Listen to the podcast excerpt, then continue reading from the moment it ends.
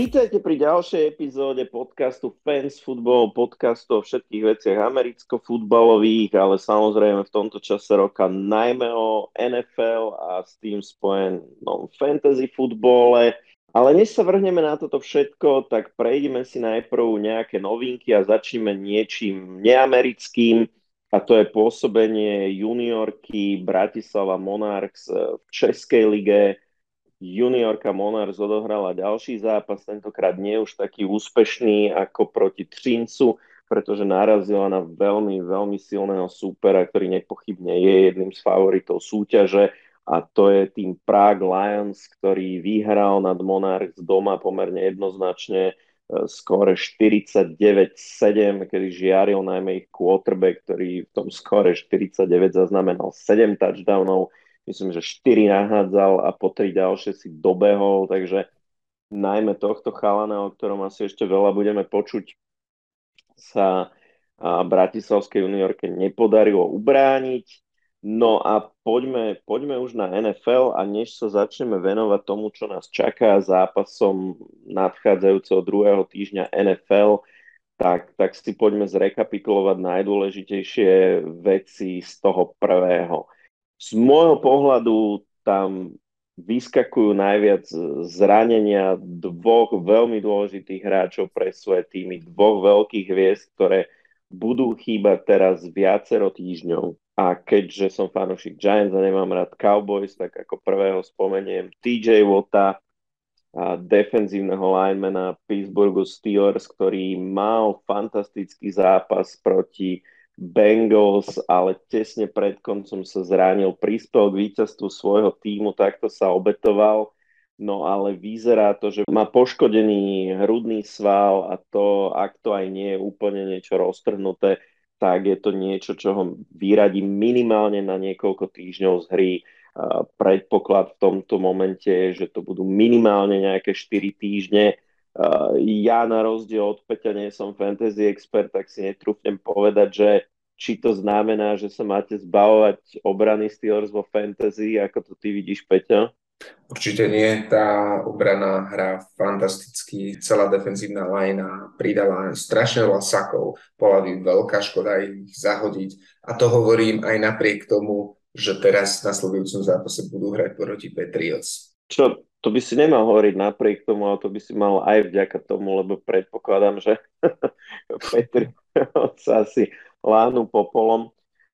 Ale teda toto je jedno výrazné oslabenie. Druhé, už som to načal, sa stalo týmu Dallas Cowboys, ktorí prišli o svojho quarterbacka Daka Prescotta. Navyše, oni tam nejakú veľkú osobnosť ako backupa nemajú, dostane asi príležitosť Cooper Rush, ak náhodou teda nepodpíšu rýchlo niekoho ako Jimmyho Garopola alebo niečo také. Bude zaujímavé pozrieť sa na to, ako si s tým Dallas poradí. V každom prípade Dak Prescott nevypadne na dlho, bude to tiež len niekoľko týždňov. Ale obávam sa, že ak sa rozhodnú, ja im to z celého srdca doprajem, že ak sa rozhodnú tieto týždne odohrať s Cooperom Rushom, tak asi sa už rovno pripravia o šance na playoff. Toto si ale nemyslím, že Dallas urobí. Im veľmi ide o to, aby využili ten potenciál, podľa mňa, ktorý majú. A podľa tých posledných informácií Jerry Jones povedal, že dokonca Dak Prescott nepôjde ani na injured reserve, čo by znamenalo, že nezasiahne do 4 zápasov. Možno teda dúfajú, že chýbať bude max 3 zápasy, čo by bola veľmi pozitívna správa pre nich. A čo som posledne čítal informácie, uvažuje sa, že by možno angažovali Kema Newtona alebo by tradovali pre Gardnera Minshew'a. Tak uvidíme, ako sa rozhodnú, ale určite s tým quarterbackom, ktorý tam teraz majú, tak veľa toho neuhrajú. A myslím si, že takto skoro odpískať sezónu určite nebudú chcieť. Povedzme si, že v poslednom kole toho neuhrali veľa ani s Dakom, takže nemyslím si, že ak tam príde niekto, kto sa bude musieť narýchlo naučiť playbook, že to niečomu veľmi pomôže. Ja sa v každom prípade veľmi teším na blížiaci sa zápas Giants proti Dallasu. Nechceme prechádzať jednotlivé výsledky z minulého kola, tie už všetky dobre poznáte, čiže venujeme sa len takým výrazným momentom. a výrazným momentom okrem zranení sú nejaké výnimočné výkony hráčov. Peťo, kto teba zaujal v tomto uplynulom prvom týždni NFL? Tak tých hráčov bolo viacej, ktorí ma zaujali, ale taký, čo ma absolútne oslovil, Justin Jefferson a jeho výkon proti, z môjho pohľadu, jednej z najlepších defenzív v celej NFL. Green Bay Packers má strašne nadopanú obranu od začiatku až po koniec. A Justin Jefferson nachytal 184 yardov v 9 kečoch. Rezultovalo to do 2 touchdownov. Keď sa niekto presadí popri Jare Alexandrovi a tomu všetkému, čo tá defenzíva Packers predstavuje, je to určite fenomenálny výkon a v mojich očiach dokonca aj prekonal Stephana Dixa, ktorý hral voči Jalenovi Ramsimu a tiež ho, dovolím si povedať, vygumoval. Teba kto oslovil? Nestáva sa mi často, že by som mohol pochváliť Giants, tak keď nastane ten moment, tak to spravím. Giants teda síce veľmi šťastne, ale senzačne dokázali poraziť Tennessee Titans, ktorí boli ešte v uplynulom roku vlastne najvyššie nasadeným tímom v play-off za konferenciu AFC, a to dokonca na ich ihrisku. A zažiaril Saquon Barkley. Veľa sa hovorilo už počas prípravného kempu, že sa vrátil v takej forme ako ešte nikdy, že je konečne fyzicky v poriadku, že mal celú preseason k dispozícii a podľa všetkého sa vrátil k tej forme z jeho nováčikovskej sezóny, k tej forme, ktorú mal ešte na univerzite, ktorá nejakým spôsobom ospravedlňovala to, že bol braný na 2. mieste draftu. Mal v rámci all-purpose, to znamená, že ako behových, tak receiving yardov dokopy skoro 200 v tom zápase, skoroval 1 touchdown, pridal k tomu ešte jednu dvojbodovú konverziu, ktorá vlastne bola víťazná z pohľadu toho celkového skóre, keď teda Tennessee na konci netrafilo 47-yardový field goal, čo teda štandardne býva v celku malina. No a Giants pomerne nečakane išli na skore 1-0, ale chcem vypichnúť ešte jeden moment akoby z toho zápasu, ktorý každému z vás, ak ste ho nevideli, odporúčam nájsť si niekde na YouTube, a to je ako linebacker Giants Tate Crowder neskutočným spôsobom vyhitstikoval Derricka Henryho. Derrick Henry je človek, ktorý väčšinou ničí obrancov, neskutočným spôsobom ich valcuje, ale tentokrát si Derrick Henry zažil asi taký ten pocit, aký normálne mávajú obrancovia, keď sa s ním zrazia. Dostal proste hitstick, po ktorom vyletel do vzduchu nohy hore, čo sa jemu naozaj často nestáva, a je to otázka, že či, my sme toto už párkrát naznačili, či je šanca, že aj v tejto sezóne si udrží takú formu, ako mal v minulých. Zatiaľ to tak v prvom zápase nevyzeralo, ale možno, že Titans ho zatiaľ šetrili. Poďme sa teda rovno ale pozrieť na tie zápasy, ktoré nás čakajú vo weeku 2.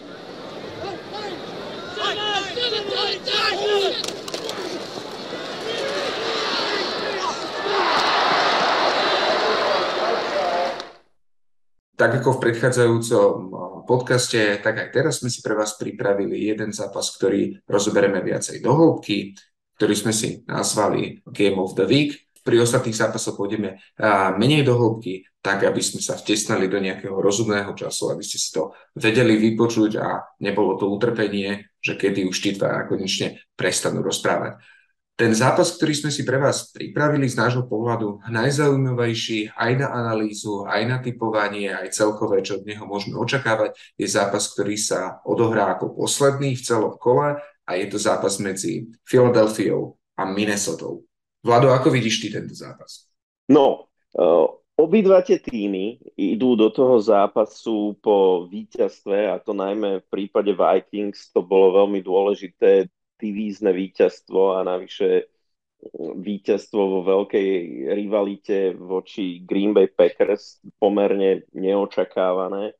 Takže obidva týmy sú na víťaznej vlne a dá sa povedať, že ten, čo vyhrá tento zápas, tak sa stane už teraz akoby jedným z favoritov NFC a zarobí si na slušnú pozíciu v play-off.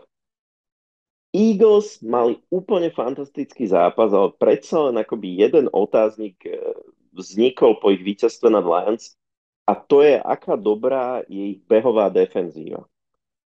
Ich behová defenzíva nefungovala veľmi dobre proti Lions a DeAndre Swiftovi, ktorý nie je z môjho pohľadu úplne, že ten najšpičkovejší running back celej ligy a nemá k dispozícii ani takú úžasnú lineu, ktorá by mu robila miesto, skôr si akoby tie yardy vždy nabehal sám, tak dala pomerne veľa priestoru a teraz v tomto týždni ich na strane Minnesota bude čakať Dalvin Cook, ktorý je rozhodne kvalitnejší running back a naozaj ako v rámci running backov hviezda. Čiže toto je jeden veľký otáznik na strane Eagles, či si s tým poradí a je to nejaký taký jeden bodík v prospech Minnesota, ale tie ostatné parametre už tak veľmi v prospech Minnesota nehovoria.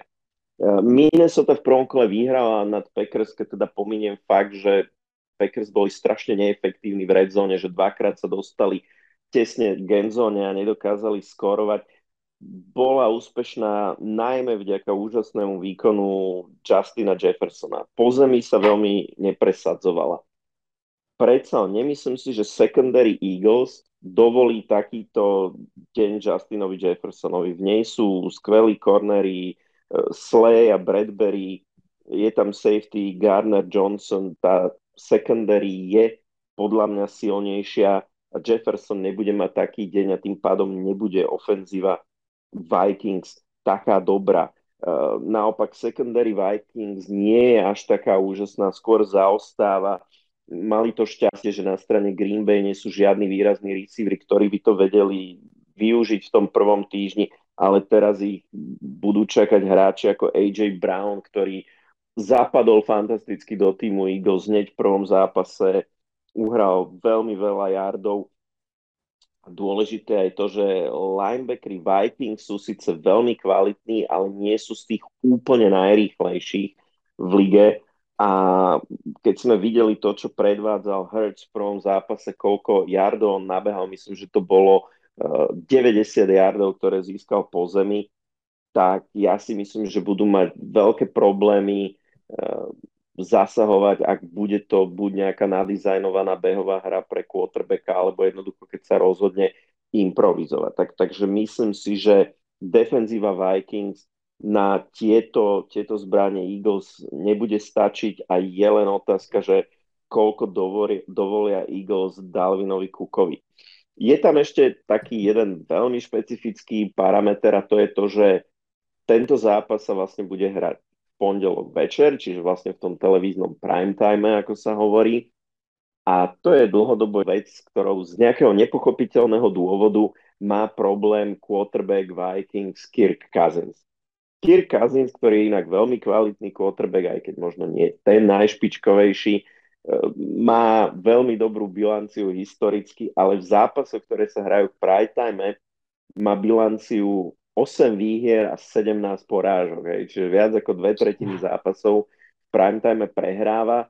A hoci to nie je niečo, čo by sa dalo úplne oprieť, tak možno tam nejaký akoby mentálny problém v jeho hlave v takýchto zápasoch je.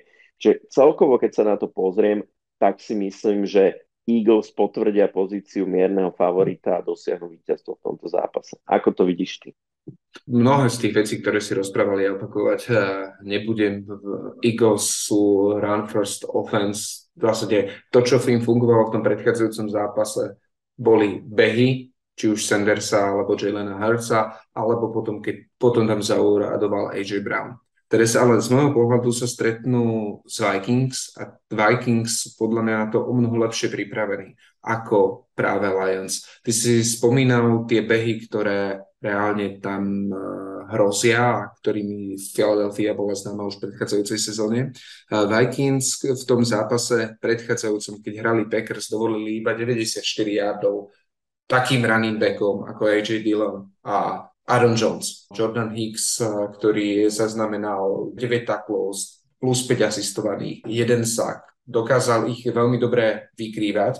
Ja si myslím, že Daniel Hunter so Zadariusom Smithom, ktorí mali tiež fantastický zápas, keď vytvoria ten tlak zo strán, aby nevedel Jalen Hurts toľko vybiehať, donúcia ho k tomu, aby viacej hádzal. a potom to už zostáva na fantastickom AJ Brownovi versus secondary Vikings. A toto si myslím si, že je matchup, ktorý AJ Brown bude vyhrávať, ale asi nebude ho vyhrávať celý zápas. Naopak, na tej druhej strane, keď sa pozrieš, ty si to aj spomínal, Eagles defenzíva je veľmi dobrá. Ich secondary je fantastická. V predchádzajúcom zápase, ale keď sa na to pozriem, dovolila viacero big plays, či už pre Amon-Ra St. Browna, Hawkinsona, Josha Reynoldsa, DJa Sharka. Justin Jefferson, ja osobne verím, že bude X-faktorom aj v tomto zápase.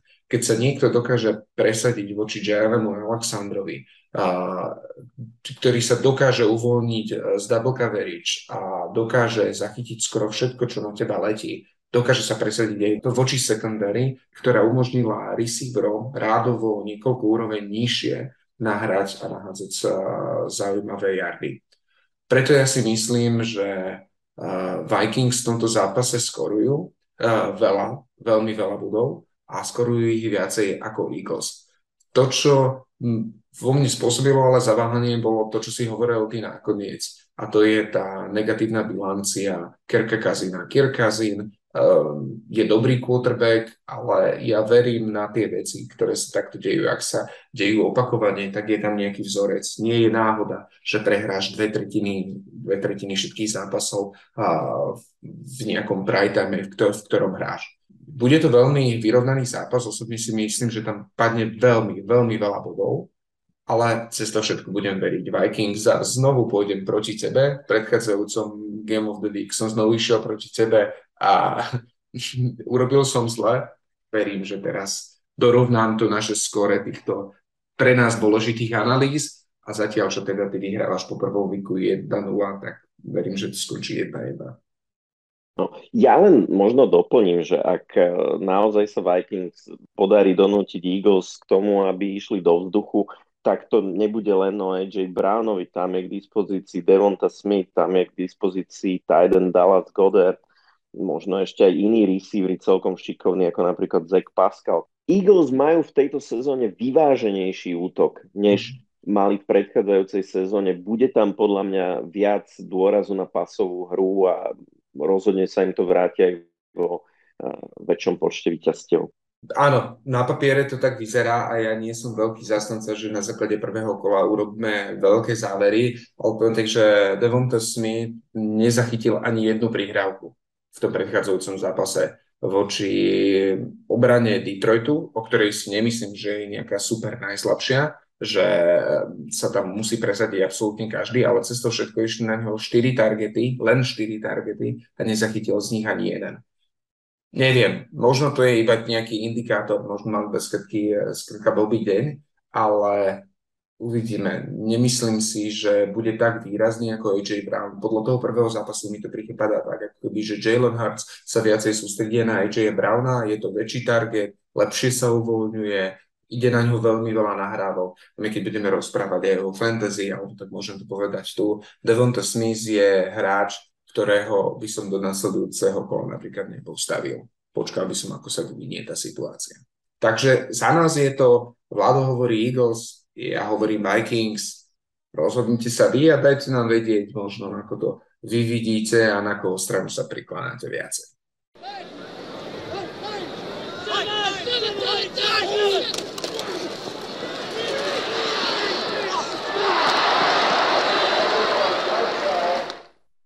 Pokračujeme ďalej v analýzách a začneme zápasom, ktorý sa bude hrať hneď vo štvrtok, kde LA Chargers sa vítajú do Kansas City Chiefs a naša PR manažérka Kika bude opätovne veriť, že Chiefs uhrajú ďalšie víťazstvo. Ty si tiež na tejto vlne veríš, že Chiefs sa presadia aj voči Chargers?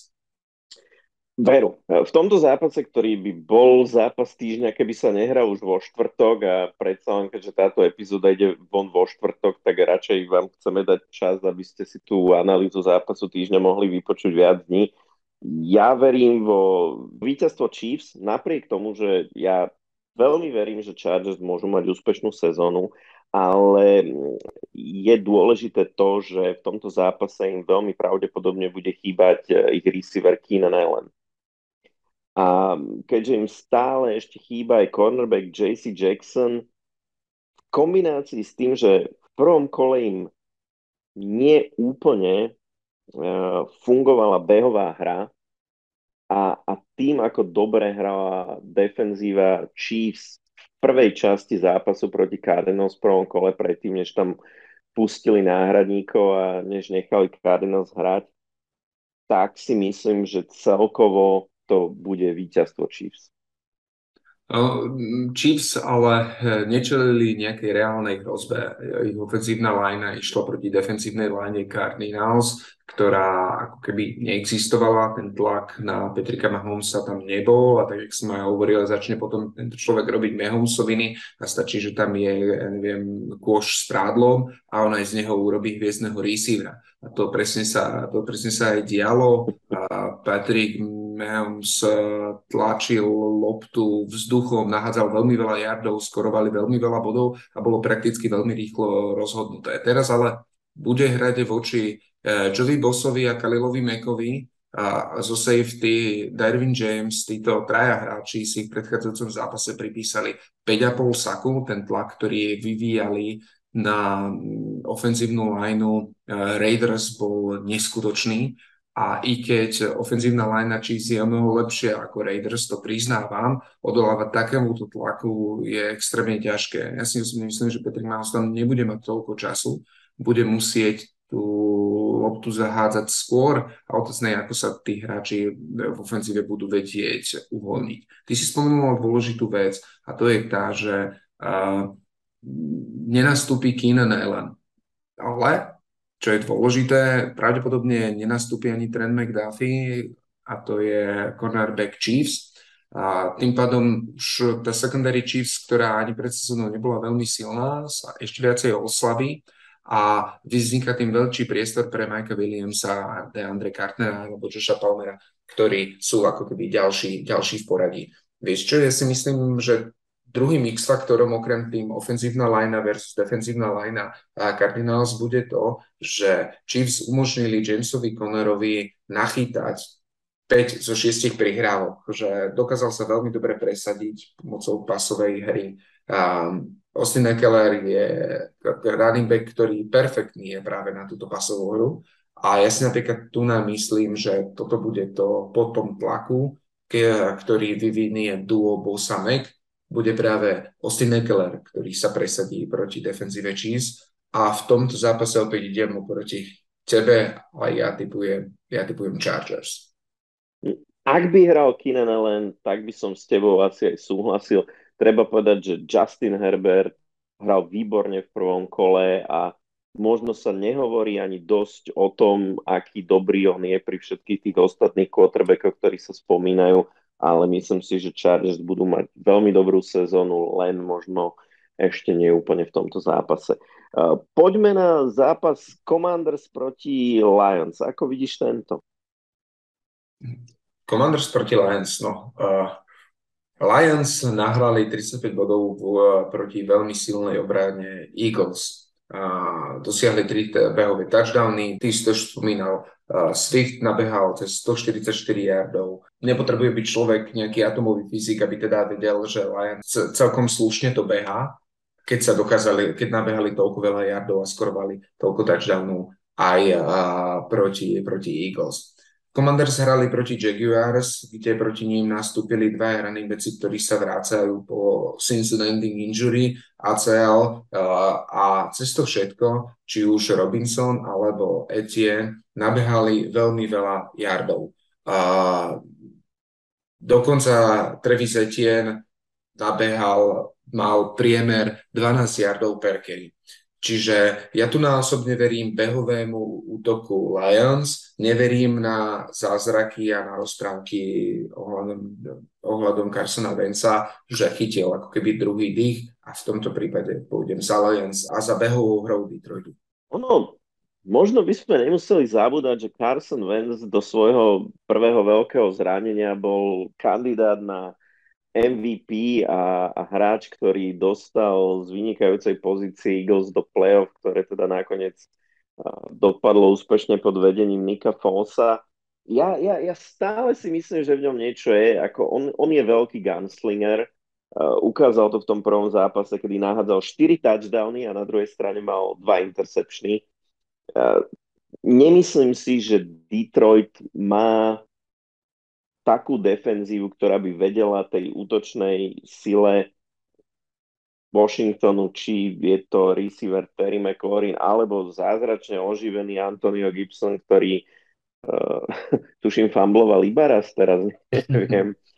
Ale nahral strašne veľa yardov po zemi aj vzduchom a myslím si, že Commanders vedeli, prečo si dotiahli Carsona Wentza. To nebolo to úplne o tom, že by boli odkázaní ako práve s ním ako ísť do sezóny a myslím si, že Ron Rivera tam odvádza naozaj dobrú prácu napriek tomu, že mi to strašne nesympatický tým a myslím si, že Commanders v tomto zápase vyhrajú. OK, tak zatiaľ sme sa nezhodli, to je veľmi krásne, ale verím, že sa zhodneme pri najbližšom zápase. Dolphins Ravens. No, to je ťažký zápas na tipovanie. Oba týmy v prvom kole zničili slabých súperov, takže ťažko brať ten zápas ako nejakú zásadnú bernú mincu. Z môjho pohľadu v oboch tých zápasoch žiarili, ale najmä obrany. Tie rozhodovali a je fakt ťažké akoby vybrať si naozaj ten pik v tom zápase, lebo argument by sa dal spraviť za obidva týmy a ja sa rozhodnem naozaj na základe takých akoby okrajových vecí a to je domáce ihrisko a predsa len možno väčšia zohratosť týmu Ravens a poviem, že vyhrá Baltimore. Ja tipujem tiež Ravens. Ten dôvod, okrem toho, čo ty si povedal, je ten, že ja si stále myslím, že Tua nie je veľmi dobrý quarterback. Treba si uvedomiť, že Dolphins skorovali 20 bodov, z toho ale jeden bol defensívny touchdown, takže hrali proti Patriots, ktorí hrali katastrofálne, ich secondary bola hrozná a cez to všetko skorovali len 13 bodov. Teraz nastúpia voči Ravens, ktorých defenzíva je omnoho lepšia ako práve defenzíva Patriots a proti ním nahrajú si myslím omnoho menej bodov. Tam zaujímavý matchup bude Tyreek Hill versus Marlon Humphrey, respektíve plejada safeties, ktorý Ravens majú. Nebude výnimočné z môjho pohľadu, ak ho zdabujú a aby ho dokázali eliminovať. A práve preto ja verím Ravens. Poďme ďalej. Jets Browns. Tento zápas osobne vnímam, že bude zápas, kde padne veľmi málo bodov. Ravens ako tým, ktorý je veľmi silný behovo, to sa asi uznáme už len vďaka tomu, že majú ako quarterbacka running backa, tak sa proti Jets veľmi nepresadzovali. Dokopy nabehali iba 73 yardov. A zatiaľ, čo výstavnou skriňou Browns, alebo v rámci toho, čo dominujú, je práve beh. Keď sa len tak zoberiete, že Nick Chubb nabehal takmer toľko jardov, čo akoby Brissett nahádzal, tak je asi jasné, akým smerom pôjde tento útok. Čiže z tohto mne vychádza, že Browns až tak veľa bodov neskorujú. Na to ale, aby Jets museli vyhrať, tak sa musia presadiť práve proti obrane Clevelandu a a to hovoríme o obrane, ktorá Christiana McCaffreyho dokázala udržať na 33 yardov behovo a dokázala zastaviť útok vedeného síce Bakerom Mayfieldom, to by nebol až taký problém, ale tak tam máme stále ešte Andersona, máme tam DJ Amora. A ak by sme dokonca odrátali ten jeden blowout coverage, pri ktorom Anderson dal 75-yardový touchdown, tak v takom prípade Mayfield by zostal skoro vygumovaný. On by mal 160 yardov a najlepším receiverom by bol tight end Ian Thomas. Takže až takto silná je defenzíva Browns. A preto stále trvám na tom, čo som povedal. Bude to low-scoring game, kde padne super málo bodov, v zápase pomaly s futbalovým výsledkom vyhrajú Browns. Myslím, že sa zhodneme. Jets čaká veľmi smutná sezóna. Oni sa posilnili, oni majú relatívne slušnú obranu, ale naozaj ten útok tam nie je. A keď je jednoducho obrana dlho na ihrisku, tak v konečnom dôsledku ako párkrát pukne. Browns ukázali, že teda napriek tomu, že hrajú s náhradným quarterbackom, tak najmä v obrane sú veľmi silní. Miles Garrett tam terorizoval lineu a Mayfielda.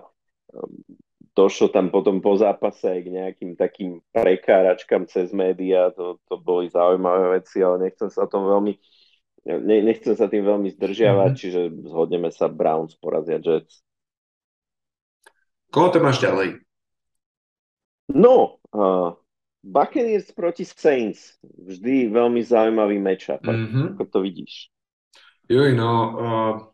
Tam to je zaujímavejšie, možno ako by ľudia si mysleli z posledných 8 zápasov, keď sa títo stretli, tak Saints vyhralo 7. Denis Allen, defensívny koordinátor Saints, ktorý teraz je head coachom, má teda bilanciu proti Tomovi Bradymu, keď odrátame tie posledné 2 roky, čo tam Tom Brady nastúpil, dohrali spolu 5 zápasov, v 4 vyhral Denis Allen, v jednom vyhral Tom Brady. Takže už len toto hovorí, že o tom, že Saints sa vedie veľmi, veľmi dobre pripraviť na Buccaneers. Buccaneers nevyšiel z môjho pohľadu ani veľmi ten predchádzajúci zápas. Nastúpili proti Cowboys, kde hrali stále prakticky v útoku. Tá ich ofenzíva Cowboys tam prakticky nebola. Tom Brady nemal jeden z tých najlepších zápasov, 212 yardov, 1 touchdown, 1 interception.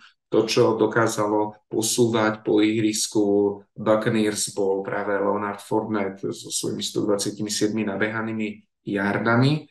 A toto by malo fungovať aj voči Saints. Samotný Falcons nabehali cez 200 yardov. Čiže ja tento zápas vidím tak, že Buccaneers, keď im to pôjde, tak im to pôjde primárne behovo. Budú sa to snažiť behovo tlačiť.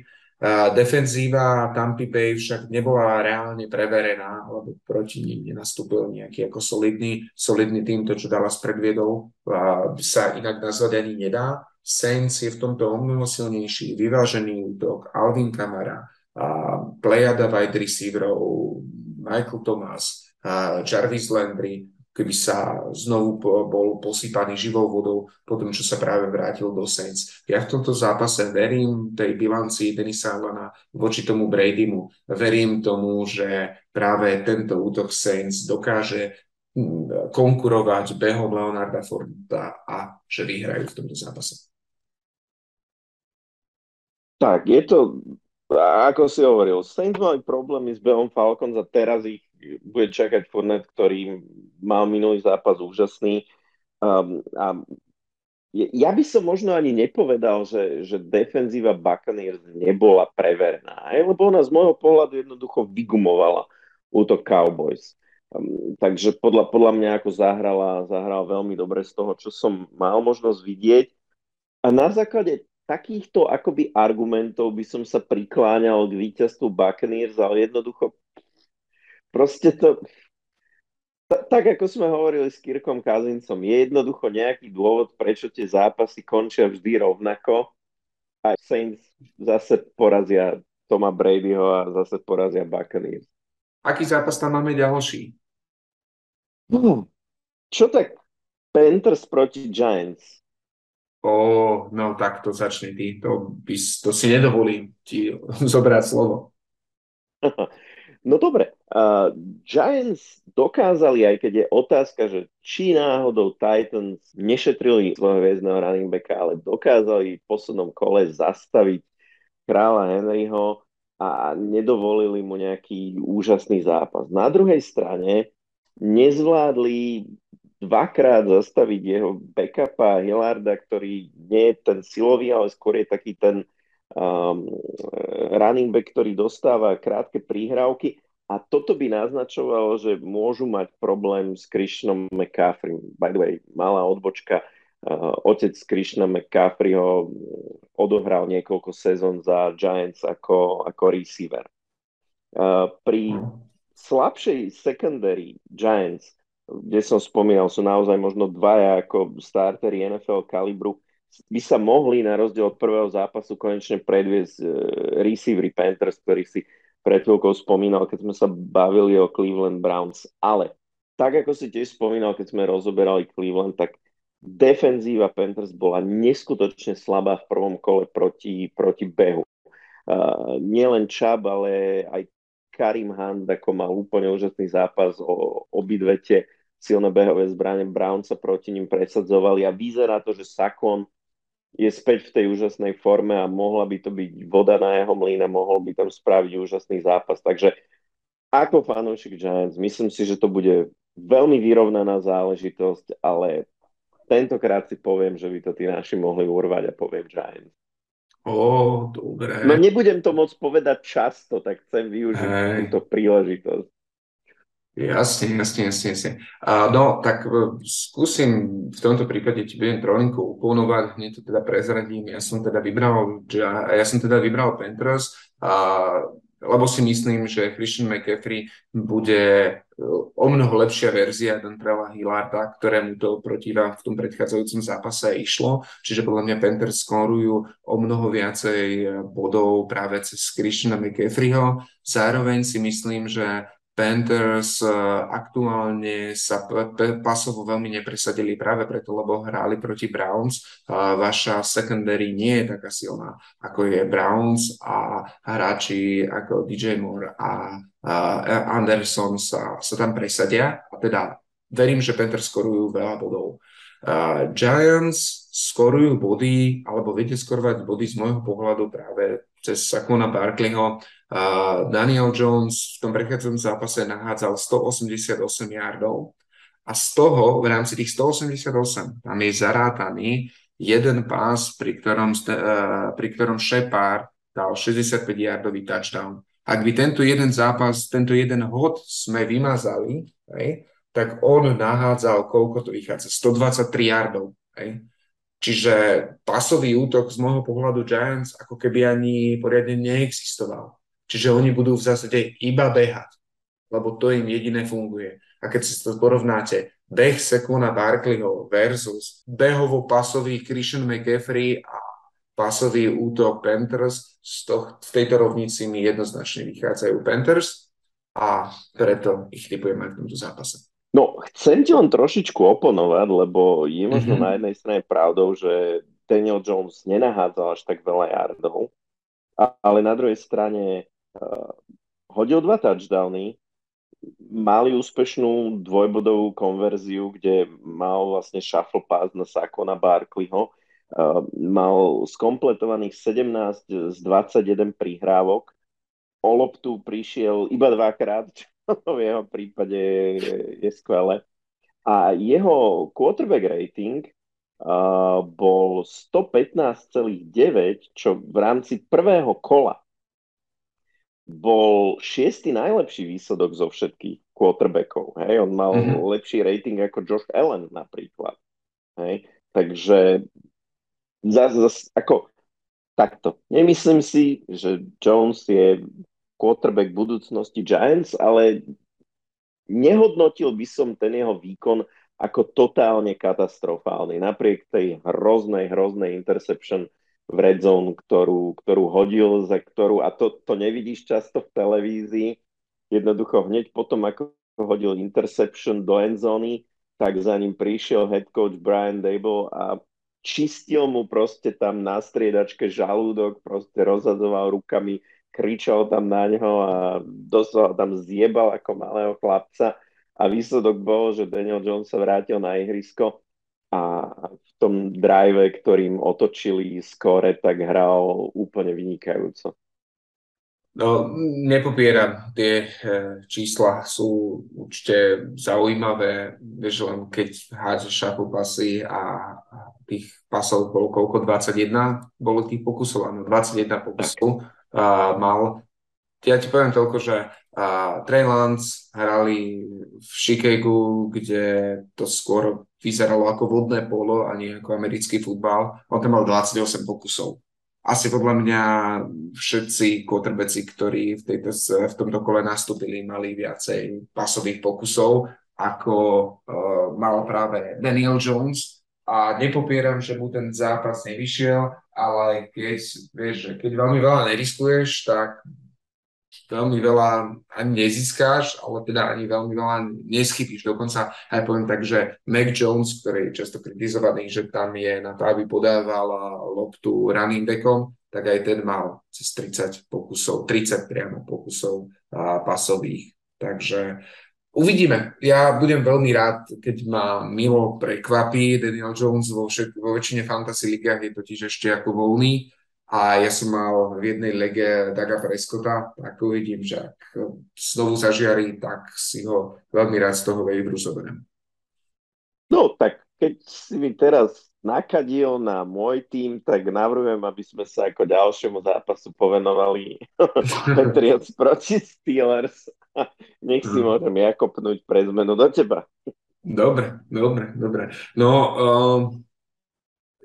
ako Patriots hrali katastrofálne. Hej. To nepopieram, ako v ofenzíve teda najmä, v defenzíve sa to plus minus ešte ako takže, že dalo. Hej, predsa len až tak tých veľa bodov Dolphins neskorovali. Nebolo to ale až tak výkonom New England, ale práve výkonom útoku Miami.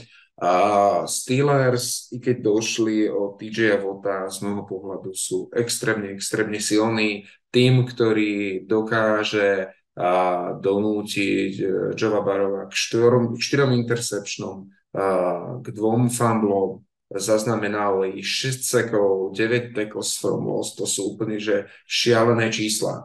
A ja si myslím, že to bude niečo neprekonateľné pre Patriots. Ak totiž Patriots skorovali len 7 bodov proti Dolphins, tak ja si neviem predstaviť, ako skorujú viacej bodov proti supersilnej obrane Steelers. Mac Jones je navyše zranený, podľa posledných informácií by mal nastúpiť, ale stále bude čeliť tejto silnej defenzíve. Na druhej strane Steelers v útoku pravdepodobne zranený Najee Harris by mal nastúpiť, ale uvidíme, ako to reálne bude. Mitch Trubisky odohral zápas, v ktorom nejakú chybu neurobil, takže teraz by mal prísť zápas, v ktorom niekto tú chybu robí. Aj pri tomto zápase očakávam, že to bude super low scoring game, kde môže rozhodnúť podziaka jedna chyba, nejaký pick six, ktorý urobí jedné z tých mústiev. Keď ale objektívne pozriem na obrany, ktorú má Patriots a obranu, ktorú má Pittsburgh, väčšia pravdepodobnosť, že nejakú chybu urobí pod obrovským tlakom práve Mac Jones ako Mitch Trubisky. A idem teraz proti Patriotom a dávam na Steelers. Ja s tebou súhlasím so všetkým, čo si povedal. A tiež to vidím na výhru Steelers. No, bohužiaľ. Dúfam, že sa takto zhodneme na zápase Patriots. Poďme na zápas, ktorý z môjho pohľadu je veľmi zaujímavý. Colts v Jaguars. No, ja to poviem veľmi krátko. Ako, aj keď verím, že budú mať rozhodne úspešnejšiu sezónu ako tú predchádzajúcu, tak v prvom kole si nedokázali poradiť s Antoniom Gibsonom, ktorý možno nie je zlý running back, ale nie je ani úplne špičkový a je to ten istý typ running backa, to znamená akože veľa do pasovej hry ako Jonathan Taylor, ktorý naopak patrí tým úplne najlepším v celej NFL. A potom ako neubráňuje Antonia Gibsona, tak neviem si predstaviť, čo za deň proti ním čaká Jonathana Taylora. Myslím si, že toto rozhodne a že Colts vyhrajú napriek tomu, že neodštartovali oni v prvom týždni úplne ideálne. Tento zápas je z môjho pohľadu ten zápas, ktorý by mal skončiť tak, ako nikto nečaká, alebo teda ja to tak čakám, ale teda akože väčšina.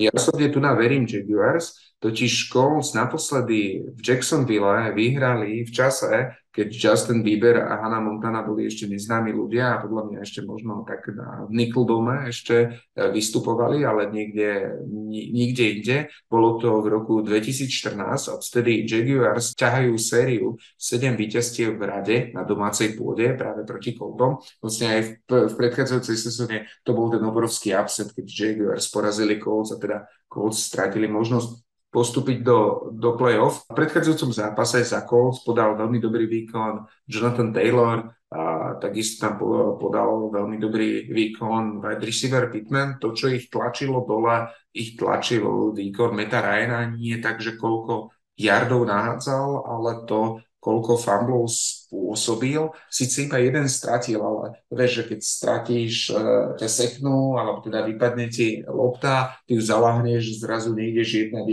ale ja neviem, ideš 1.20, tak potom ten drive sa veľmi ťažko dotiahuje do konca. A nemyslím si, že by Matt Ryan mal druhý katastrofický takýto zápas v rade. Ja tu pôjdem, takže proti prúdu budem veriť v tom, že Doug Pederson vymyslí niečo, čím maximalizuje ten potenciál, ktorý v Lawrenceovi ako quarterbackovi je. Veľmi verím, že sa presadí Travis Etienne, ktorému to veľmi dobre išlo behovo a v kombinácii s Jamesonom Robinsonom nahrajú veľmi veľa bodov a tak ako už od roku 2014, tak si myslím, že aj teraz vyhrajú Jaguars a natiahnu tú šnúru ďalej. Falcons Rams. No, toto je asi zápas, ktorý môžeme odbiť aspoň podľa mňa ako veľmi rýchlo. Napriek tomu, že Rams sú slabší ako v predchádzajúcej sezóne, napriek tomu, že v prvom kole jednoznačne podľahli Bills, tak sú lepší tým. Falcons v tom prvom zápase sa spoliehali na behovú hru. Rams prehrali, pretože ich Bills prekonávali najmä vzduchom. Stefon Diggs mal úžasný deň, jednoducho v tej situácii Bills zdvojovali Aarona Donalda, Bobby Wagner sa vôbec nedostal do hry. Ak sa budú snažiť Falcons behať proti Rams, tak presne na týchto dvoch hráčov narazia a defenzíva Rams ich vygumuje, takže myslím si, že Rams jednoznačne vyhrajú. Určite, hej, ja len naplním možno zaujímavé čísla. Falcons v predchádzajúcom zápase mali 38 pokusov, kedy behali a 33 pokusov, iba kedy hádzali. Čiže naozaj run first offense. Rams dokázali Josha Allena udržať na 50 yardov, čo je fantastický behavý quarterback, lepší ako Mariota. Neverím, že Mariota v tomto zápase nabeha a viacej. Tiež idem za Rams v tomto. I keď si myslím, že Falcons je jeden z tých tímov, ktorí veľmi milo prekvapili, myslím si, že všetkých v tomto zápase budú opäť ťahať za kratší koniec. Seahawks 49ers. No, Seattle v prvom kole veľmi príjemne prekvapil. Ako dokázal poraziť Russella Wilsona v jeho comebackovom zápase. Gino Smith ho proste prehral, ako Seattle si pripísal také možno nie totálne, ale predsa neočakávané víťazstvo, zatiaľ čo 49ers podľahli Chicagu. Myslím si ale, že v tomto zápase to môže byť všetko naopak. 49ers nemohli v tom strašnom daždi, búrke na totálne premočenom štadióne predviesť svoju hru a rozhodne na ich strane lepší pass rush, ako sme videli v podaní Broncos v prvom zápase. Gino Smith, quarterback Seattle, sa vôbec nedostával pod tlak, skompletoval tam, ja už neviem koľko presne, ale jednoducho z prvých snáď 17 pokusov mal snáď 15 kompletovaných, ako úplne v pohode si tam hádzal. Snáď sa Bronco spoliehali na to, že mu to nepôjde, ak nebude pod tlakom, ale každý quarterback, ktorý je v NFL, keď nie je pod tlakom, tak vie hodiť presnú prihrávku. 49ers ho pod tlak dostanú, 49ers budú môcť na svojom štádione predviesť svoju hru a myslím si, že zvíťazia. Určite, hej, ten zápas predchádzajúci s 49ers sa vôbec nedá brať v úvahu. Z môjho pohľadu to, čo rozhodlo, prečo Seahawks porazili Broncos, boli dve veci, ktoré ti zatiaľ nespomenú, a to je, že Broncos urobili 2 fumble prakticky pred endzónou. Broncos zároveň darovali viac ako 100 yardov na penáltach voči Seahawks a vlastne jedno celé ihrisko dali, že takže už aj keď ten Geno Smith zrovna mu nevyšiel ten pokus, ktorý potreboval, alebo nenabehali toľko, prišla hlúpa penálta a Seahawks sa pohybovali. Ja veľmi neverím na rozprávky, že dvakrát sa ti udeje všetko pekné, dobré, to isté, a neverím, že Seahawks opäť vyhrajú. 49ers v tomto prípade budú disciplinovanejší a udržia si doma víťazstvo. Bengals Cowboys, tento zápas sme sa iba zaradili iba kvôli tomu, aby sme teda dodržali to, že sa budeme vyjadrovať všetkým zápasom. Tam bez quarterbacka sa vyhrať nedá. A aj keby tam teraz tradeovali pre Jimmyho Garopola, alebo by tam prišiel Gardner Minshew, alebo ja neviem, ktokoľvek iný, kým sa naučí playbook, tak to bude veľmi, veľmi improvizované. A Cowboys v tomto prípade nemajú šancu, Bengals ich zničia. Jedine možno, že by tam došiel Honza Dundáček. Ten ukázal v tejto sezóne, že vie z týždňa na týždeň zaskočiť starting quarterbacka. Tak možno, že ak má Jerry Jones jeho číslo, že by mohol vyskúšať.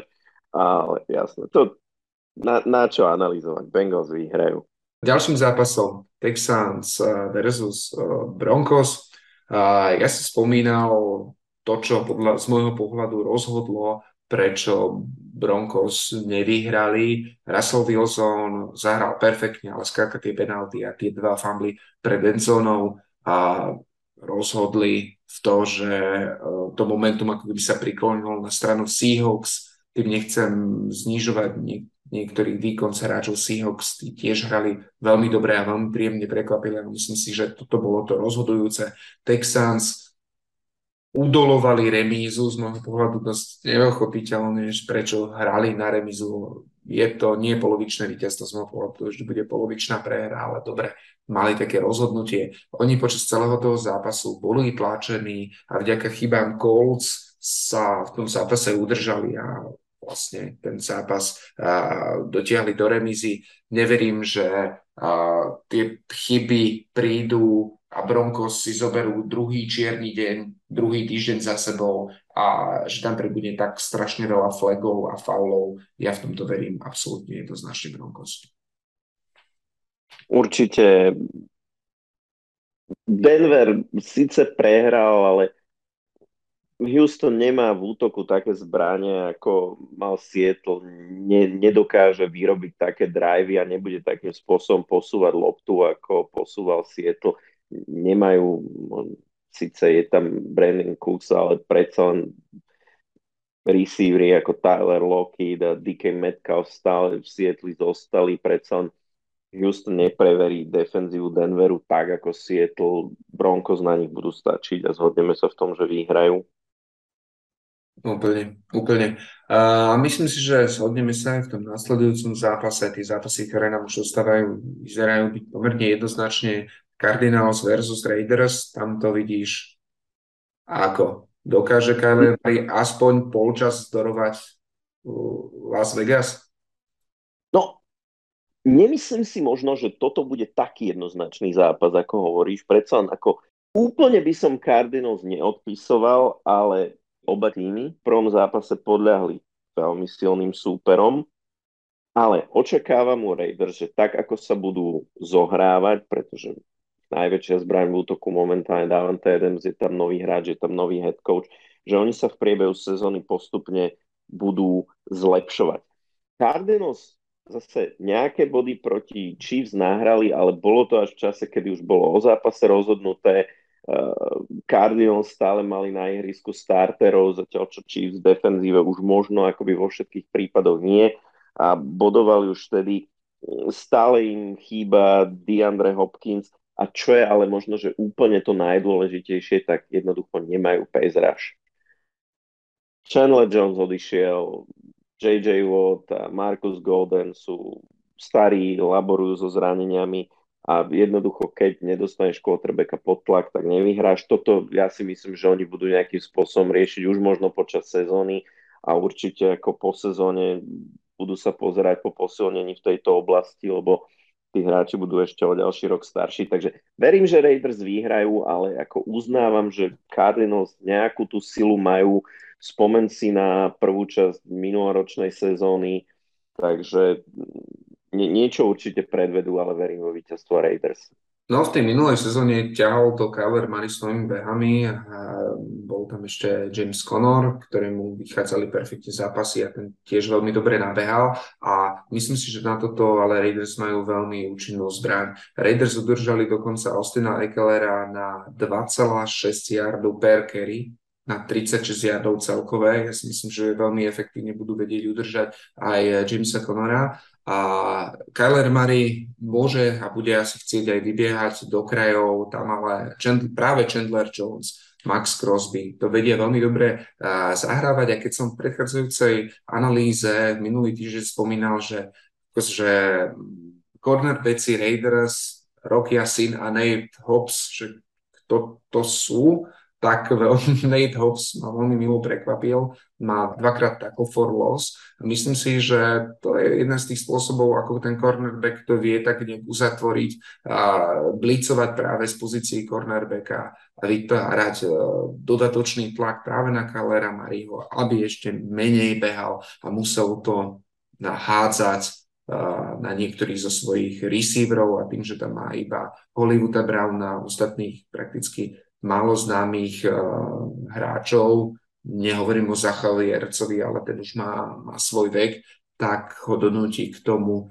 aby Cardinals hrali to, čo Raiders potrebujú.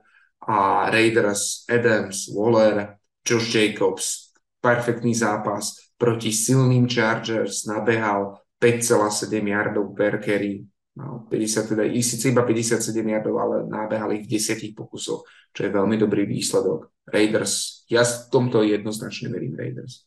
No a poďme na jednu z najväčších historických rivalít, aké v NFL sú, a to je zápas Bears proti Packers. No, veríš Aaronovi Rodgersovi po tom jeho katastrofálnom výkone proti Minnesote? Keby sme v predchádzajúcej sezóne nevideli, ale úplne, že presne to isté v podaní Green Bay v prvom kole, kedy ich úplne rozbili, ak sa nemýlim, Saints, a tak by som možno začal váhať, ale jednoducho, je to Aaron Rodgers, nech si o ňom myslíme, čo chceme, a jednoducho človek mu musí dať ten benefit of a doubt, ako sa hovorí, jednoducho pripúšťať to, že on to ešte celé zoberie do svojich rúk a že to bude vyzerať nejak úplne inak. Navyše, Bears vyhrali v prvom kole naozaj vďaka počasiu a tak, ako si povedal, vďaka penaltám. Oni mali v tom zápase oveľa menej yardov, či po zemi, alebo vzduchom, ako 49ers. Čiže zase oni až taký úžasný výkon nepredviedli, oni jednoducho boli veľmi, veľmi šťastní. Takže ja verím, že Aaron jednoducho berie asi prvé kolo ako bye week a že zaradí výrazne vyšší rýchlostný stupeň a že Packers v druhom kole zvíťazia. Hej, no, je to ťažké natypovať a je ťažké odhadnúť útok Bears po tom predchádzajúcom zápase. To, čo sa vieme oprieť, je teda to, s čím vstupovali tieto týmy do sezóny. Ja tu verím defenzíve Packers, ktorá keď horela, tak horela práve na big plays cez Jeffersona a horela na behy. Delvina Cooka tiež mal veľmi dobrý zápas.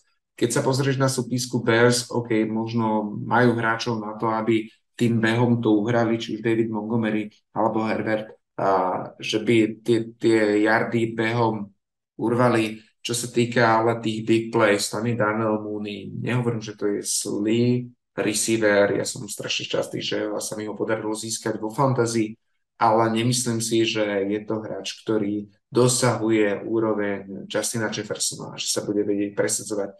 Voči tej secondary budem veriť Aaronovi Rodgersovi a najmä budem veriť defenzíve Packers. No a zostáva nám posledný zápas, ktorý by v minulej sezóne bol rozhodne ozdobou celého kola, rozhodne by to nebol nejaký jednoznačný matchup.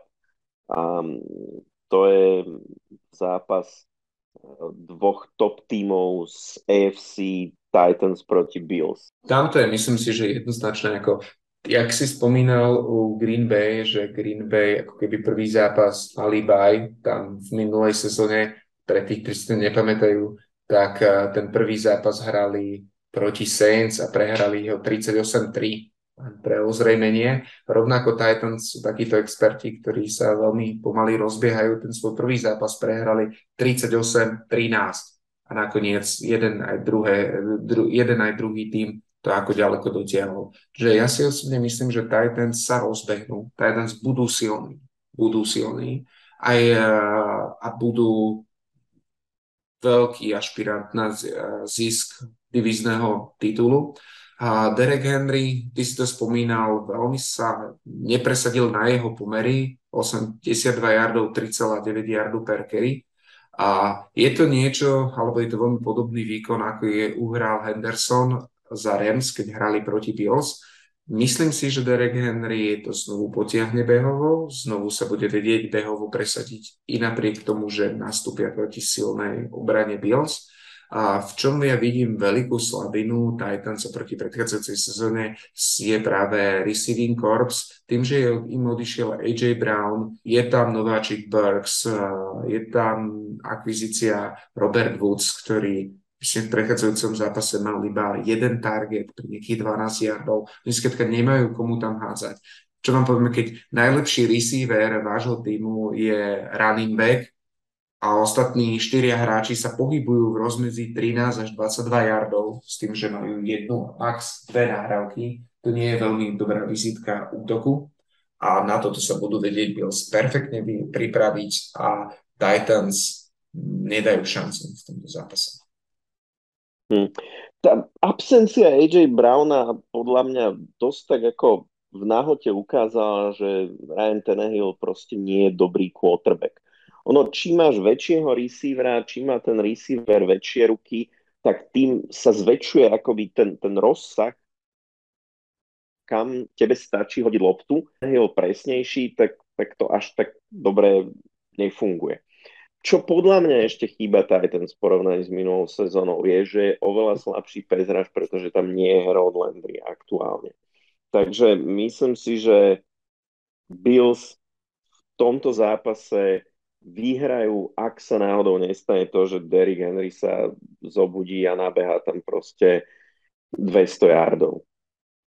Absolútne súhlasím. Tak, toľko k zápasom NFL. Dúfam, že vám naše rady pomôžu si natipovať správne v nejakej tej stávkovej kancelárii, ktorá akoby sa na nás nejaká obrátila, tak možno kľudne aj povieme ich kurzy, ja to budem takto spomínať, kým sa nám niekto neozve. Ale my sme zvedaví aj na to, čo si o tých zápasoch myslíte vy. Takže skočte na naše Facebooky, na naše Instagramy, na naše Discordy, kde máme špeciálne kanál venovaný NFL-ke. A napíšte nám, na čo sme zabudli, v čom sa úplne, že strašne mýlime a prečo napríklad je dobré vaše obľúbené mužstvo.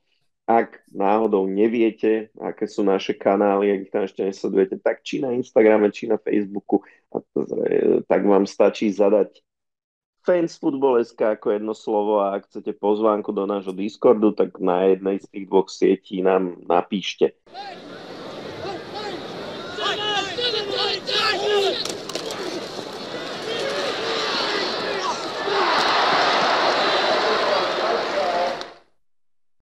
Tak, Peťo, máme za sebou draft vo fantasy, máme za sebou prvé kolo, to sa pochválim, mne sa podarilo v našej fantasy lige zvíťaziť v mojom úplne prvom zápase v živote, tak som z toho úplne nadšený, ale čo teraz? Pozraňovali sa nám hráči, niektorí nezahrali tak, ako si to predstavujeme, čo s tým? No, máme ešte také 3 pravidlá. To prvé je absolútne to najdôležitejšie a to je nepanikarte. Fakt nepanikarte. Ide iba o jeden zápas, ide iba o jedno kolo. A neurobte tú vec, že teraz rozmýšľate nad tým, že dropnete nejakého veľmi dobrého hráča len preto, lebo mu nevyšlo kolo. Ja som poviem, pred chvíľou sme rozprávali Robert Woods. A myslím si, že receiver s veľmi dobrým potenciálom. Áno, išla na ňu iba jedna nahrávka, ktorú zachytil, alebo teda 2 targety a jeden zachytil. A to ešte nie je dôvod na to, aby ste toho hráča dropli. Pokiaľ sa niekto vyslovene nezranil, tak v takom prípade nikoho nedropujte, skorej sledujte, ako sa zachovajú kolegovia, kamaráti alebo aj nekamaráti vo fantasy ligách, a keď niekoho dropnú, tak si ho snažte zobrať. A druhý bod, ktorý by som odporúčil, je Dak Prescott. Dak Prescott sa zranil a teraz tým pádom aj fantasy hodnota hráčov v Dallase pôjde dole. To je ale príležitosť pre vás, aby ste pre toho hráča mohli tradovať. Taký CD Lamb po návrate Daka Prescotta alebo Dalton Schultz bude určite dobrý, ale nasledujúce 3-4 kola nie. Ľudia budú mať tendenciu ho vymeniť alebo budú viacej náchylnejší ho vymeniť, ak ten trade urobíte teraz. Čiže ak máte nejakého hráča, ktorého by ste vedeli ponúknuť, treba konkrétne za CeeDeeho Lamba, treba si uvedomiť, že je to hráč, ktorý išiel v druhom kole, takže tomu tam nemôžete poskytnúť nejakého, Jacoby Meyersa, lebo to vám nikto nezobere, ale keď mu tam poskytnete nejakého hráča, ktorému aj to kolo celkom vyšlo. Normálne sa pohybuje v nejakom takom, že 4., 5. kole, taký, že Amon Russell Brown, tak je celkom pravdepodobné, že možno niekto vám na to kývne, alebo taký Jalen Waddle a viete ho vymeniť. CD Lamb je určite lepší ako ten Jalen Waddle. Je tam ale to, že 3-4 kola, teraz kým sa tak Prescott vráti, tak až tak veľa tých bodov nenahrá. Ale určite to vyskúšajte. Prípadne toho Daltona Schultza. Tretí bod, ktorý by som odporúčil, je, keď sa pozeráte na svojich hráčov alebo tých, ktorých si chcete dať do svojho nejakého waivera, tak si treba odsledovať hlavne pri receiverov, koľko malo išlo targetov na ňo. A keď ide málo targetov, je to taký indikátor, že treba si dať pozor. Môže totiž človeku výjsť jedna hra a tá jedna hra vie veľmi skresliť výsledky. Uvediem príklad. Jerry Judy nahral veľmi veľa fantasy bodov, ale tých veľa bodov nahral vďaka tomu, že urobil jeden 65-yardový touchdown, ktorému predchádzal veľmi zlý tackle cornerbacka a veľmi zlé postavenie safetyho, ktorý ho nemal šancu dobehnúť. Ak by táto jedna hra mu nevyšla, tak Jerry Judy by mal 3 zachytenia zo 6 targetov pre 37 yardov, čiže by získal 6,7 bodu. Strašne málo. Hej. Jerry Judy tým pádom je teraz v takom štádiu, že ho viete, jak sa hovorí, že sell high. Určite začnite zvažovať nad týmto. Treba to ďalej sledovať. Ako som spomínal, bol číslo 1 nepanikariť, ale ak by sa v nasledujúcom zápase znovu objavilo to, že na Jerry Judyho nejde až tak veľa nahrávok a to, čo determinuje jeho výkon, je jedna veľká, obrovská big play, stojí za zváženie, či takého hráča si nechať, alebo že či ho nevymeniť za nejaký istejší pick. To sú moje rady teraz po tomto prvom kole. A mám ale pre vás aj rady, ktorých hráčov postaviť a nepostaviť. V minulom kole sa mi celkom tie tipy aj podarilo trafiť a tí hráči, ktorých som avizoval, nahrali pomerne veľmi veľa bodov, respektíve nenahrali. Takisto aj dnes som si pre vás pripravil 3 mená, koho áno a 3 mená, koho nie. Takže toho, koho áno, a tým prvým je tight end Tyler Higbee z LA Rams, hráč, ktorý síce nachýtal iba 39 yardov, ale išlo na ňo až 11 prihrávok. Je to hráč, ktorého by som ďalej sledoval. Pokiaľ nemáte nejakého must startera na pozícii tight enda, rozumie Mark Andrews alebo Kelsey, tak toto je presne ten hráč, ktorého by som sa nebál postaviť kvôli tomu, aký veľký objem prihrávok na ňo ide. Totiž on, keď z tých 10 prihrávok len zachytí 6-7, tak už len sa to má 7 bodov a hra vo tých 10 bodov, ktoré slušný tight end nahrá, vie práve získať. Druhým hráčom, ktorého by som odporúčil, je running back a Naheem Hines z Colts. Oni teraz nastúpia práve proti Jacksonville. A Hines je práve ten running back, ktorý sa posiela hlavne na pasové downy. On zachytil 6 prihrávok zo 6 targetov, ktorí na ňo smerovali. Teraz nastúpia Colti proti Jacksonville. Jacksonville umožnil Gibsonovi ako running backovi zachytiť 7 prihrávok z 8, ktoré na ňo smerovali pre 72 yardov. Je teda veľmi pravdepodobné, že toto je vec, ktorú sa budú snažiť využiť aj Colty, a keď tam práve na Naheem Hines pôjde, tak bude na ňo smerovať nahrávka. A ak hľadáte teda niekoho, koho chcete umiestniť na flexa, alebo sa vám zranil running back, alebo skrátka máte veľmi zlých running backov nadraftovaných, Naheem Hines je jeden z tých, na ktorých sa môžete spoľahnúť v tom nasledujúcom kole. Tretí hráč, ktorého by som odporúčil, Josh Jacobs. A Josh Jacobs pravdepodobne je draftovaný vo všetkých ligách, pravdepodobne ho aj postaví CSU, ale týmy, ktoré som videl, že majú draftovaných viacero running backov a práve Josh Jacobsa by nepostavili. On proti veľmi silnej obrane Chargers, ja som to spomínal, nahral síce 57 yardov, ale iba pri 10 pokusoch. Čiže to, čo dokáže nabehať jedným behom, je veľmi dobré.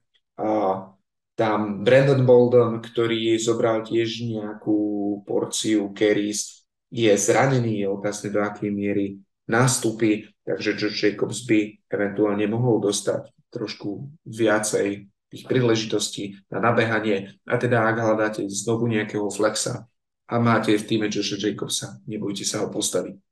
Troch hráčov, ale ktorých by som nepostavil, a pôjde o také pomerne známe mená. Ten prvým je running back Clevelandu Hunt.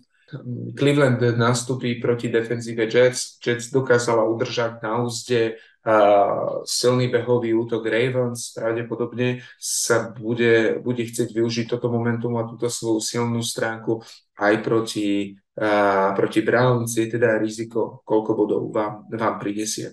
Rovnakým rizikom je aj postavenie CeeDeeho Lamba. Stále nevieme, kto bude quarterback a či tam nastúpi nejaký solidný quarterback. Je extrémne ťažké benchnúť hráča ako CeeDee Lamb, ale keď nám na neho má hádzať rush alebo nejaký úplne nový quarterback, je otázne, že na koho to bude hádzať, kto sa mu bude javiť ako ten voľný target. Je to veľkánske riziko, že CeeDee Lamb nahrá extrémne málo bodov.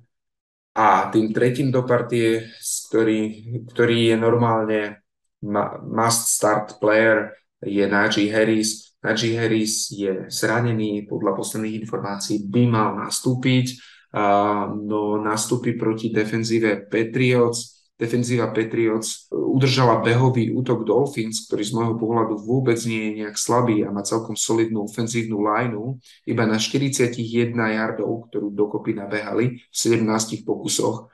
Ak si uvedomíte, že Steelers nemá až tak silnú ofenzívnu lineu, bude veľmi náročné pre Najee Harrisa sa presadiť. Čiže aj Najee Harris, ak máte nejakú inú alternatívu, radšej ho posadte a nahrajte ho nejakým iným hráčom.